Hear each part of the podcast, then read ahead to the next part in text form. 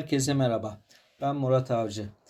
Hayattan Hikayeler isimli podcast kanalımın yeni yayınına şu anda başlıyorum. Umarım herkes için keyifli bir yayın olur. E, ben güzel anlatırım inşallah. Anlatmak istediklerimi anlatırım. Sizler de dinlerken keyif alırsınız. E, ve güzel bir sohbet geçer diye umuyorum. E, bugünkü yayınım iş yaşamıyla alakalı. Ben başımdan geçen bir mülakat hikayesini anlatacağım. Bu hikayeden neler çıkartabiliriz? Asıl onu konuşacağız. Çünkü benim başımdan ya da X bir kişinin başından bir olay geçmiş geçmemiş bunlar çok önemli değil. Önemli olan bu olayları ele alıp genel anlamda iş yaşamındaki bazı problemlerin üstüne nasıl gidilebilir? Ee, bazı eksik noktalar nasıl tamamlanabilir? Ee, özellikle bugün konum itibariyle İK süreçleri arasında önemli. İK'cılar ya da işverenler buralardan neler çıkarabilir? Bunları konuşacağız. Evet ben e, kendi anıma başlıyorum. Kendi hikayeme başlıyorum. E, 4-5 sene önce ya da 3-4 sene önce işsiz olduğum bir dönem iş arıyorum. Tabii ki iş başvuruları yapıyorum doğal olarak. E, bu başvurulardan birinde şehir dışında bir başvuru yapmışım. Tabii şehir dışı derken aslında İstanbul'dayım. İstanbul il sınırları içinde bir yer. Tabii ismini belirtmeyeceğim. Şirket ismi de belirtmeyeceğim. E, o ilçe ismi de belirtmeyeceğim. E, İstanbul il sınırları içinde ama ben bir taraftayım. O şirket öbür tarafta. E, dolayısıyla trafiksiz halde bile gidip gelmek minimum bir buçuk saat olan bir yer kendi aracımla. E, tabii İstanbul trafiği de malum. Yani oraya git, görüşme yap, gel. Bütün günü bütün güne mal olan bir süreç doğal olarak. Artı tabii e, yaktığınız benzinin parası var. Epey bir kilometre çünkü 110-120 kilometre civarı bir mesafe. İşte git geli var, geçiş paraları var, köprü parası, teme, otoyola ödediğiniz paralar vesaire. Dolayısıyla özellikle bu uzak yerdeki görüşmeler açısından da çok daha önemli bir şey şimdi bu anlatacağım olay. Biliyorsunuz şimdi İK'lar ilan girerken tabii İK demekle İK ile kısıtlamak da istemiyorum. Çünkü birçok firmada İK birimi yok. Yani ilanları patronun kendisi giriyor ya da işe e, alım yapacak müdür giriyor vesaire. Yani şey gibi düşünmeyin. Belki sizler kurumsal bir firmada çalışıyorsunuz. Her bir bölüm var. E, ama birçok firmada bu bölümler yok. Yani ben kurumsal firmalarda da çalıştım. Pek kurumsal olmayan, olmaya çalışan sözde ama olamayan yerlerde de çalıştım. Dolayısıyla e, farklarını epey biliyorum. E, yani her yerde İK yok. Dolayısıyla İK ile bağlamayalım. Hani işverenin e, işveren diyelim. İşveren ilanı giriyor. E, biliyorsunuz ilan platformuna işte Kariyer.net, Yeni Bir İş.com gibi ve İlan girerken biliyorsunuz Kariyer.net'te sorular var. Yeni bir iş.com'da var mı bilmiyorum. Çünkü yeni bir iş.com kullanmıyorum. Hala yeni bir iş.com var mı onu da bilmiyorum tabi. E, Kariyer.net.com'da biliyorsunuz size sorular soruyorlar. Diyorlar ki işte hangi skalada maaş istiyorsun? İşte hangi şehirde e, çalışmayı tercih ediyorsun? Araba kullanıyor musun? Hangi programları kullanabiliyor musun? Vesaire vesaire sorular soruyorlar. Aslında e, güzel teknolojinin nimetleri bunlar. Yani e, adam iş mülakat e, mülakat esnasında soracağı birçok soruyu önden aslında adaya sorma fırsatı oluyor. Ki bu soru soruları birçok firma son yıllara kadar pek kullanmıyorlardı. Kariyer.net'te bu yıllardan beri bu sistem vardı ama şimdi bakıyorum hemen hemen her ilanda sorular var. Yani artık e, işveren tarafı da alıştı diyelim. E, patronlar ya da İK'lar alıştı bu soruları sormaya. Güzel bir uygulama. Teknolojiden yararlanmak lazım. Evet güzel. Şimdi işveren olarak onları ilanı girmiş sorularını sormuş. E, ben de başvuran olarak o sorulara cevap verdim. Şimdi orada hatırladığım soru yani maaş sorusunu hatırlıyorum. Diğer başka soruları var mıydı çok hatırlamıyorum ama maaş sorusuna da bir yanıt girdim. Tabi girdiğim yanıt da biraz yüksek bir rakamdı. Neden? Çünkü bu iş olursa taşınmam gerekecekti. İşte taşınma maliyeti, orada ev kiralayacağım falan ona göre bir şey belirledim. Yani burada evimin etrafındaki işlere atıyorum x liraya başvuruyorsam böyle bir taşınma olduğu için bu 1.5x hatta 2x 2x olmadı ama 1.5x'e kadar çıkardım ki aslında o pozisyon içinde gayet normal bir rakam. Yani büyük kurumsal firmalarda o pozisyonlar çok daha rahat verile, e, verilebiliyor e, verilebilen rakamlardı. Ama tabii şimdi ben bu firmayı da düşünerek hani çok belki bu rakama çıkamayabilirler diye düşündüm. Birçok firmada belli rakamlara çıkmıyor bildiğiniz gibi. Ee, şimdi başvurdum. Aradılar beni birkaç gün sonra. Görüşmeye davet ettiler. Ne güzel sevindim de. Ee, tabii o dönemler pandemi öncesiydi biliyorsunuz. Çok modaydı pandemi öncesi. Ee, iş görüşmeleri hemen hemen %100'e yakın. %99 belki. Ee, şeyde yapılıyordu. Yani firmaya gidip görüşüyordunuz. Yani e, biraz tabiri caizse ayaklarına çağırmaya meraklıydı eskiden işverenler olsun, danışman firmalar olsun. Özellikle danışman firmalar burada e, onlara büyük eleştirim var. E, danışman firmalar normal işverenlerden daha da meraklı hatta insanları ayaklarına getirtmeye. E, yani çünkü bu bir problem aslında. Yani insanlar çalışmıyorsa bir gidip gelme yol parası masrafı, zaman geçen zaman, kaybolan zaman Artı çalışan insanlar iş yerinden izin alacak vesaire. Özellikle danışman firmaların bu e, görüşmelerde e, ofislerine çağırma şeylerine ben eskiden çok e, tabiri caizse gıcık olurdum. Yani pazardan köle ya da cariye almıyorsunuz. Yani boyunun posunu görüp ne yapacaksın? Online olarak görüşebiliyorsunuz zaten görüntülü olarak. Yani illa kendilerine bir önem atfetme şeyine e, bayağı danışman firmaların bu ısrarları yani normal firmalardan daha çok ısrarları oluyordu e, benim gördüğüm kadarıyla ve e, açıkçası çok gıcık oluyordum danışman firmalara. Her neyse gelelim bizim konumuza. Tabi bu dediğim olay e, biraz önce söylediğim gibi pandemi öncesi olduğu için e, o zaman da hani iş görüşmelerin çoğu zaten yerinde oluyordu. E çağırdılar. Şimdi ben de düşündüm. Evet gideceğim yer uzak. Hem günüm gidecek. Hem masraf yapacağım. Arabayla gideceğim. Dediğim gibi işte git gel 250 kilometre neredeyse. E, köprü parası, geçiş paraları, tem parası şudur budur. Epey de bir masraf olacak. Zaten çalışmıyorum. Yani çalışmadığım için de harcadığım her kuruş paraya doğal olarak dikkat ediyorum. Öyle bir dönemdeydim. E, şey diye düşündüm ya dedim. E, sonuçta adamlar ilanı girmiş soruyu sormuş ne ücret istiyorsun diye ben de şu ücreti istiyorum demişim. E demek ki bunu dikkate alıyorlar ki çağırıyorlar diye düşündüm. E tamam gittik. Ondan sonra fabrika müdürüyle görüştüm. E, güzel bir görüşme oldu. Birkaç gün sonra aradılar. Bir görüşmeye daha çağırıyorlar. İşte genel müdürle de tanıştıracağız. E, yani bir büyük ihtimal bir şey havasını ver. Direkt demese de hani iş teklif edeceğiz modunda bir şeyler söyledi. E, tam açıkça ifade etmese de ifadeleri Hani genel müdür de okey derse iş teklif edeceğiz modunda bir şeyler dedi. Tamam dedim. İkinci görüşmeye gittim. İşte meğerse bu fabrika müdürü ayrılıyormuş. Yeni bir fabrika müdürü göreve başlamış. Hem onunla tanıştım. Hem eski fabrika müdürü hem genel müdür. E, üç kişi ile beraber görüştüm. E, bu görüşme de güzel geçti. İş geldi şeye e, iş teklifine. Şimdi adamlar öyle bir ücret teklif etti ki e, benim istediğim paranın yarısı. Yani başımdan kaynar sular aşağı döküldü tabiri caizse. Şimdi orada ne yaparsınız?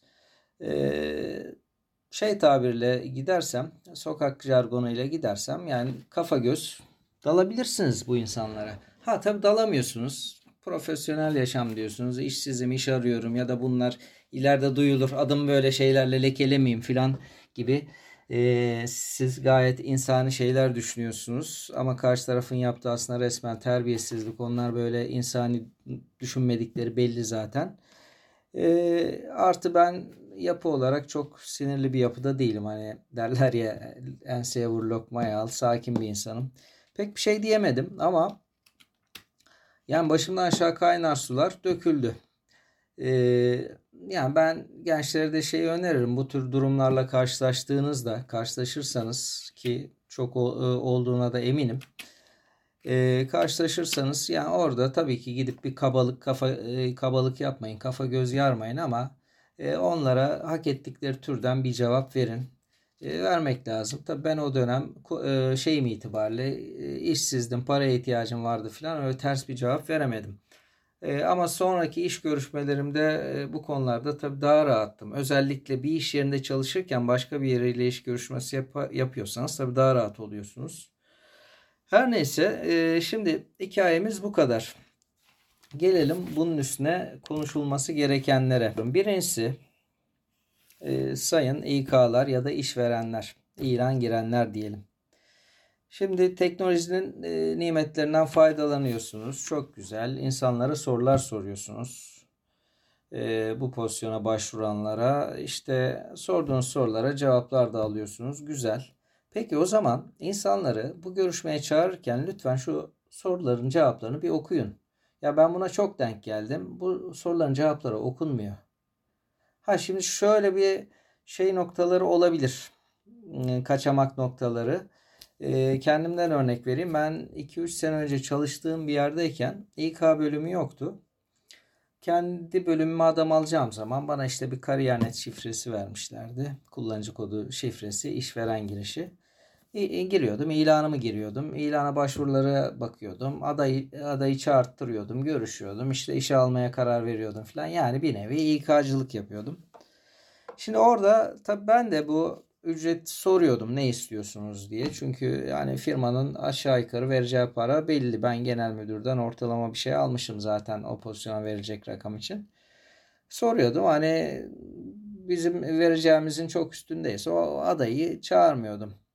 Ee, yani şimdi doğrusu bu bunu yapmak ama şu vardı. Şu anda halen öyle mi Kariyernet'te bilmiyorum ama yani o sorulara verilen cevaplar çok abuk subuk bir yerde ufacık gözüküyordu. Yani böyle direkt gözüne çarpmıyor. İK'cı ya da CV'yi inceleyen CV'ye baktığı zaman şak diye göremiyordu. E, dolayısıyla burada bir atlama olabilir diye düşünüyorum. Yani teknolojik olarak o anda bir sıkıntı vardı. Bilmiyorum Kariyernet belki şu anda düzeltmiştir durumu. Yani bu dediğim 2-3 yıl öncesinden bahsediyorum. İnşallah düzeltmişlerdir. Ama orada e, orada bir eksiklik olsa bile siz madem işveren olarak, İK olarak o soruyu soruyorsunuz, o cevabı incelemekle mükellefsiniz. Yani Kariyernet'ten gelen veri düşük, e, ufak olabilir, gözükmüyor olabilir, ters bir yerde olabilir, o olabilir, bu olabilir. Ama kariyeriniz sonuçta orada. Yani kariyernet derken tabii en çok onu kullandığımız için şey yapıyorum. Örnek veriyorum. Ee, yani baktığın zaman güzel bir hizmet veriyor. Soruları sana sorduruyor vesaire. Ee, yaptığı küçük e, büyük hizmetin yanında e, düzeltilmesi gereken küçük bir aksaklık olarak yorumlayalım. Yani İK olarak ee, ben İK'cı olsam e, Kariyernet'te ya da başka bir ilan portalında çalıştığım bu tür şeyler gördüğüm zaman uyarırım diye düşünüyorum. Uyarmak lazım. İnsanlar uyarırsa, firmalar uyarırsa bu tür firmalarda kendilerini düzeltir diye düşünüyorum. Belki de düzeltilmiştir şimdiye kadar bu dediğim durum. E, dolayısıyla yani İK'cılar olarak, işverenler olarak lütfen sorduğunuz soruların cevaplarına bakın ve adayı ona göre çağırın. Yani sadece para değil. Bakın arkadaşlar belki bazı ilanlarda dikkat ediyorsunuzdur. Ehliyetin var mı diye soruyor. Şimdi onu sorduğuna göre düşünüyorum ki ehliyet önemli bir özellik o iş için. E şimdi sen o cevaplara bakmazsan adam belki ehliyetim yok diye işaretledi. Yani o adamı da çağırırsan yani hem adamın vaktine yazık hem senin vaktine yazık hem adamın yaptığı yol masraflarına yazık hem adam çalışıyorsa çalıştığı yere yalan söyledi. Adamı günaha soktun. Ee, çalışmıyorsa da adam işsiz zaten para harcattın. Ee, hem de senin vaktin gitti. Firmanın vakti gitti. Lütfen bu soruların cevaplarına bakın. Ha bakarsınız. Mesela adamın istediği ücret sizin vereceğiniz paranın üstünde. Tabi adam diyorum ama adam biliyorsunuz genel bir tabir hanımefendiler, beyefendiler e, lütfen buradan bir ayrım e, çıkarmasınlar. E, yani ad, aday diyeyim. Adayın istediği ücret sizin skalanızın üstünde. Yani sen diyelim ver, vereceksin 10 lira, aday istedi 20 lira ya da aday istedi 17 18 lira. Ya o zaman ama çok da beğendin. O zaman ararsınız adamı dersiniz ki e, beyefendi ya da hanımefendi işte şirketimize başvuru yapmışsınız. Teşekkür ederiz. Sizin CV'nizi inceledik, beğendik. Yalnız istediğiniz ücret skalası bizim sizle anlaşsak dahi size teklif edeceğimiz skalanın işte yaklaşık %20-30 üstünde istemişsiniz. Hani tam rakamda vermiyorsunuz ya tabii onu da anlamıyorum. Hani Avrupa'daki ilanlara bakıyorsunuz yurt dışında rakamlar belirtilebiliyor. Birçoğunda var. Bizim Türkiye'de böyle her şey gizli saklı gidiyor maalesef bu işlerde.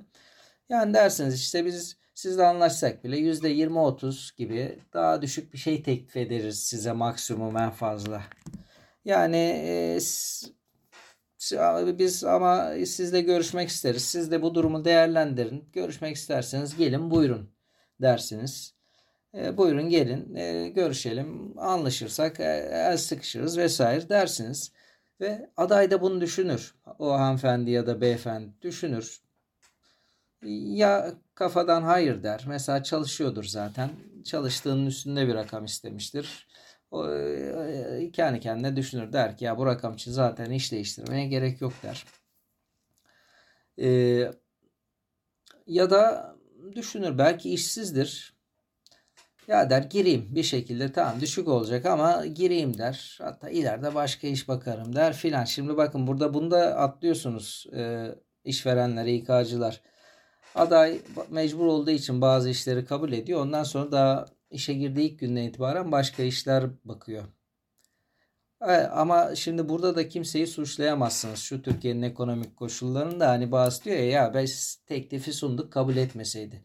Ya Türkiye'nin ekonomik koşullarında bir adayın öyle kolay kolay yok benim istediğim ücretten az veriyor diye iş kabul etmeme şeyi o anda yani çalışmıyorsa iş, özellikle işsiz bir adayın öyle bir lüksü kolay kolay olmuyor.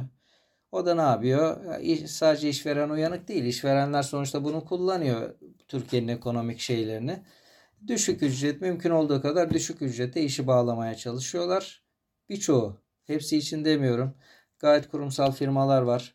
Ee, siz düşük de isteseniz kendi skalaları dahilinde veren yani e, onların skalası sizin istediğinizden düşükse e, pardon onların skalası sizin istediğinizden yüksekse eğer e, sizin istediğinizden daha yükseği de veren firmalar var. Bu tür firmaları tenzih ediyorum. Ama birçok firmada işi resmen pazarlığa dökmüş durumda. Ne kadar e, ucuza kapatırsak sanki büyük başarı, sanki bir satın alma yapıyorlar. Ama sonra firmalarına uzun vadede bunun zararlarını kestiremiyorlar. Çünkü aday daha ilk günden itibaren belki başka işlere bakıyor. Yani şey diyor boş duracağıma diyor Öbür işi bulana kadar bir ay bile çalışsam bir aylık para alır çıkarım diyor. Böyle de bir durum var. Evet, yani adama dersin biz daha düşük teklif edeceğiz e, anlaşırsak bile kabul ediyorsan gel dersin. Adam da değerlendirir. Gelmek istiyorsa gelir. Görüşürsünüz en azından ilk etapta karşılıklı bir dürüstlük olur. E, küfür yemezsiniz en azından açık bir tabirle. Tabi yüzünüze etmez ama içinden çünkü öyle bir durumda içinden saydırır o İK'cı olarak görüştüğü kişiye de saydırır, firmaya da saydırır. Artı bunlar biliyorsunuz Murphy kanunlarıdır. Hani kulaktan kulağa çok, çok yayılır ya bilgiler. Hani iyi şeylerin reklamı kulaktan kulağa o kadar hızlı olmaz ama Murphy kanunu gereği kötü şeylerin reklamı çok daha hızlı büyür. Firmanız adına da e, yani e, çeşitli mecralara bir sürü paralarla vereceğiniz birçok reklamla e, kazanacağınız e, ne diyelim prestij diyelim bu tarz şeylerle çok kolay yıkılabilir. Ya da hepsi yıkılmasa bile şey olur tabi hasar görür. E, dolayısıyla bunlar önemli şeyler. E, lütfen bu konuda e, kendinizi aday gibi düşünün. Adayın yerine koyun. Ona göre e, uygulamalar yapın. Yani dediğim gibi en basitinden adamın verdiği cevapları okuyun. O cevaba göre ya hiç çağırmayın ya da çağıracaksanız da açın dürüstçe konuşun. Ona göre çağırın. Bu önemli bir şey. Ee, ikinci olarak burada e, tabi burada girece, bu konuyla bağlantılı ikinci gireceğim konu da baştan belirttim ya görüşmeler e, yüz yüzeydi önceden pandemi öncesi. Şimdi pandemi bu açıdan işe yaradı. Yani pandemi dönemi genel anlamda dünya için kötü olsa da bu açıdan güzel e, faydaları oldu. iyi faydaları oldu. En azından iş görüşmeleri de %100'e yakın neredeyse online'a bağlandı. E, güzel bir şey. Gayet de faydalı. Kimse de bunun zararını görmedi. Online görüşmenin zararını görmedi. Demek ki yapılabiliyormuş. Ama şimdi görüyorum ki pandemi bitti. Firmalar tekrar başladılar ayaklarına aday getirtmeye. Yani bence buna hiç gerek yok. Teknolojik çağdayız. E, teknolojinin nimetlerinden faydalanalım. Lütfen görüşmeleri artık online'a bağlayın. Ya en azından ilk görüşmeler çünkü görüşme e, genelde birçok pozisyon için görüşmeler genelde bir kere de bitmiyor. Biliyorsunuz ikinci görüşme oluyor. Hatta yeri geliyor 3 4 Gidiyorsunuz bir uzmanla uzman yardımcısıyla görüşüyorsunuz. Arkasından yok İK müdürü yok ilgili bölümün müdürü yok genel müdür oluyor patron oluyor oluyor bu oluyor.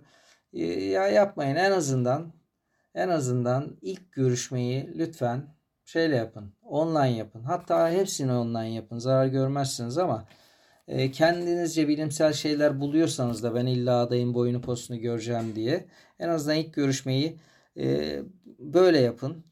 E, hem yani devir ekonomi devri hem aday ya masraf yaptırmayın hem aday iş yerinden izin alıyorsa her seferinde zaten genelde yalan söyleniyor insanlar doğal olarak. Yani burada yalan söylemenin de tuhaf bir tarafı yok. Yani çalıştığınız yere e, ben iş görüşmesine gidiyorum diyemezsiniz. Ha denilebilir bazı durumlarda. Benim başıma geldi. Artık ipler öyle bir kopuyor ki bazı zaman.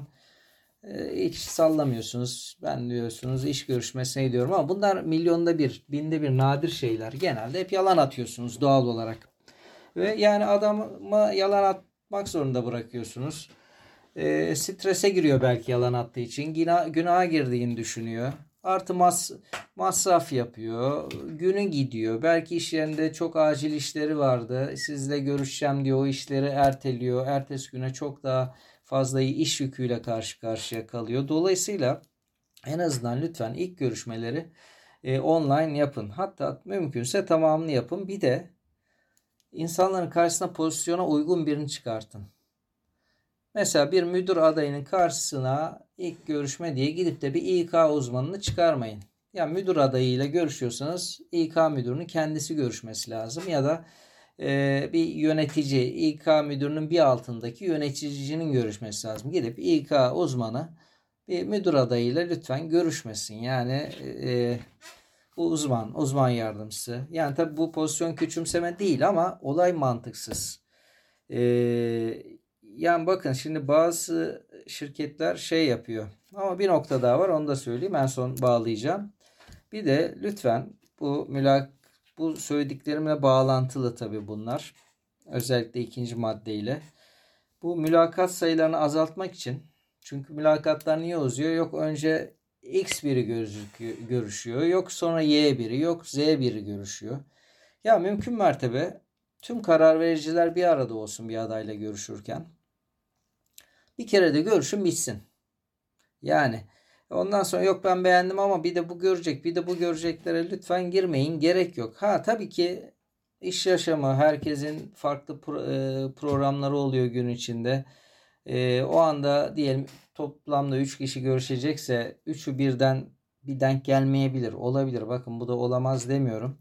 Ama en azından yıl içinde atıyorum 100 tane mülakat 100 kişiyle e, mülakat yapıyorsanız en azından 50'sinde 60'ında buna bir niyetlenin. 50'sinde 60'ında başarın en azından. Ya hepsini geçtim bir kişide bile başarsanız bu deniz yıldızları örneği var ya çocuk atıyormuş deniz yıldızlarını kumdan denize. Adam bir demiş ki ne atıyorsun ne fark edecek demiş. Baksana binlercesi hala kumda. O da demiş ki bak bu bir tanesi için fark etti demiş attığını gösterip. Onun gibi en azından bir adayda bile yapsanız o adayın hayatına olumlu bir dokunuş yaparsınız. E, tabi bunlar sistem olayı. Buna niyetlenirseniz, bu sistemi kurmaya karar verirseniz emin olun ki başarırsınız. Yani birçok firma şimdi sözde dönüşmeye çalışıyor. Özellikle aile şirketleri filan dönüşeceğiz diyorlar. Kurumsal olacağız diyorlar. Kurumsal şirketlerde daha modernize edeceğiz kendimizi, sistemlerimizi, işleyişimizi, yapımızı diyorlar. Ee, yani e, bir change management tabiri yani İngilizce olarak söyledim ama bir değişim yönetimi e, tabiri var. Bu konuda firmalar epey istekli firmalar var. Ama belli şeylere bu sadece istekler var. Birçok firmada bakıyorsunuz bu istekler hikayeye dönüyor eninde sonunda. Çünkü İstemek ayrı, yapmak ayrı. Çünkü istemekle başarma noktası arasında epey noktalar var. Ee, epey yol var, mesafe var. O mesafeye yani e, şey gibi ya diyet yapacağım diyorsunuz ya. Başlıyoruz, e, niyet ediyorsunuz ama ondan sonra diyorsunuz ya yarın başlarım, yarın başlarım en sonunda erteliyorsunuz. Bu şeylerde de böyle örnekler var iş yaşamında. Bazı yeni projelere başlanıyor. Ondan sonra bir süre sonra bitiyor. İşte dönüşüm yapacağız diyorlar. Bir süre sonra bitiyor. Neden? Çünkü sadece istekle olmuyor. Baştan iyi bir planlama yapmak gerekiyor. Bu isteğimize ulaşmak için neler, hangi merhalelerden geçeceğiz? Ee, yalnız cümle nasıl oldu? Geçeceğiz gibi bir şey yaptım. Neyse. Hangi merhalelerden geçeceğiz ve bu merhalelerde ne yapmamız lazım? Bizim şeylerimiz ne olacak? Maliyetimiz. Maliyet derken sadece para maliyeti değil. Hani e, mesai olarak yani iş gücü olarak ne bileyim farklı farklı şeyleri vardır. Ulaşılmak istenen noktaya göre, projeye göre farklı farklı maliyet unsurları vardır. İnsan kaynağıdır, paradır, odur, budur, şudur, zamandır. Bunları baştan şey yapıp e, iyice bir test ettikten e, iyice bunları bir yorumladıktan sonra o yola girmek lazım. Yoksa arada çok e, saçmalamalar oluyor. Tabi tabirlerime kusura bakmayın. Sonuçta bu bir iş e, ne derler bir business meeting değil. Burada e, podcast kanalımda e, e, ne derler e, dost kıvamında konuşuyoruz. E, yoksa değişimlerde böyle sıkıntılar var. Ve ben şunu öneriyorum, söylüyorum. Firmalara eğer değişip dönüşmek mi istiyorsunuz, ne yapmak istiyorsunuz bilmiyorum ama insana saygı, insana saygıdan bahsediyoruz ya. İşte insana saygıyı lütfen bu İK'daki iş mülakatlarından başlatın. Yani sonuçta siz e, çünkü kendi çalışanına saygı önemli bir unsur bu insana saygıda. Tabii insana saygı sırf çalışanına saygı değil e, tüm ortaklarına saygı, müşterilerine saygı, işte dağıtım ağına saygı, herkese saygıyı içeriyor ama insana saygı kendi çalışanınızdan başlar ve kendi çalışanınıza saygı da kendi çalışanınızla ilk tanıştığınız an mülakattan başlar. Ve mülakat süreçlerini lütfen iyi planlayın, iyi yönetin. Bakın hayır duası alırsınız. Yani o iş olmasa bile aday sizi çok güzel anlatır iş süreçlerini ya bu firmaya gittim iş olmadı ama işte hakikaten e, çok e, ilgililerdi. Yani saygılılardı. Süreçleri güzel yönettiler. Benim de zamanımı almadılar. O e, açık yönettiler vesaire. Sizin hakkınızda güzel şeyler söyler. Ama bu e, bu süreçler sıkıntılı olduğu zaman o işe aldığınız insan bile yani bu süreçten sonunda işe girmeyi başarmış insan bile etrafına bu şeyden bahseder. Bunlar e, sizin prestijinizi etkiler. Lütfen insana saygıya, iş mülakatlarını iyi organize ederek başlayın diyorum. Neyse neredeyse yarım saatlik bir sohbet oldu. Yani dinlediğiniz için çok teşekkür ederim. Şimdi tabi bu sohbeti çeşitli platformlarda yayınlayacağım. Ee, özellikle LinkedIn'de yayınladıktan sonra oradan dinleyen, dinleyen dostlardan yorumlar bekliyorum. Kendi başlarından geçen olabilir, tanıdıkları birilerinin başından geçen ya da genel anlamda eleştirileri, övgüleri olan noktalar olabilir. Ee, bu süreçlere ilişkin e, önerileri olabilir. Lütfen bunları da yorum olarak paylaşırsanız sevinirim. Kendinize iyi bakın. Bir sonraki yayında görüşmek üzere. Murat Avcı ile Hayattan Hikayeler kanalından bugünlük hoşçakalın.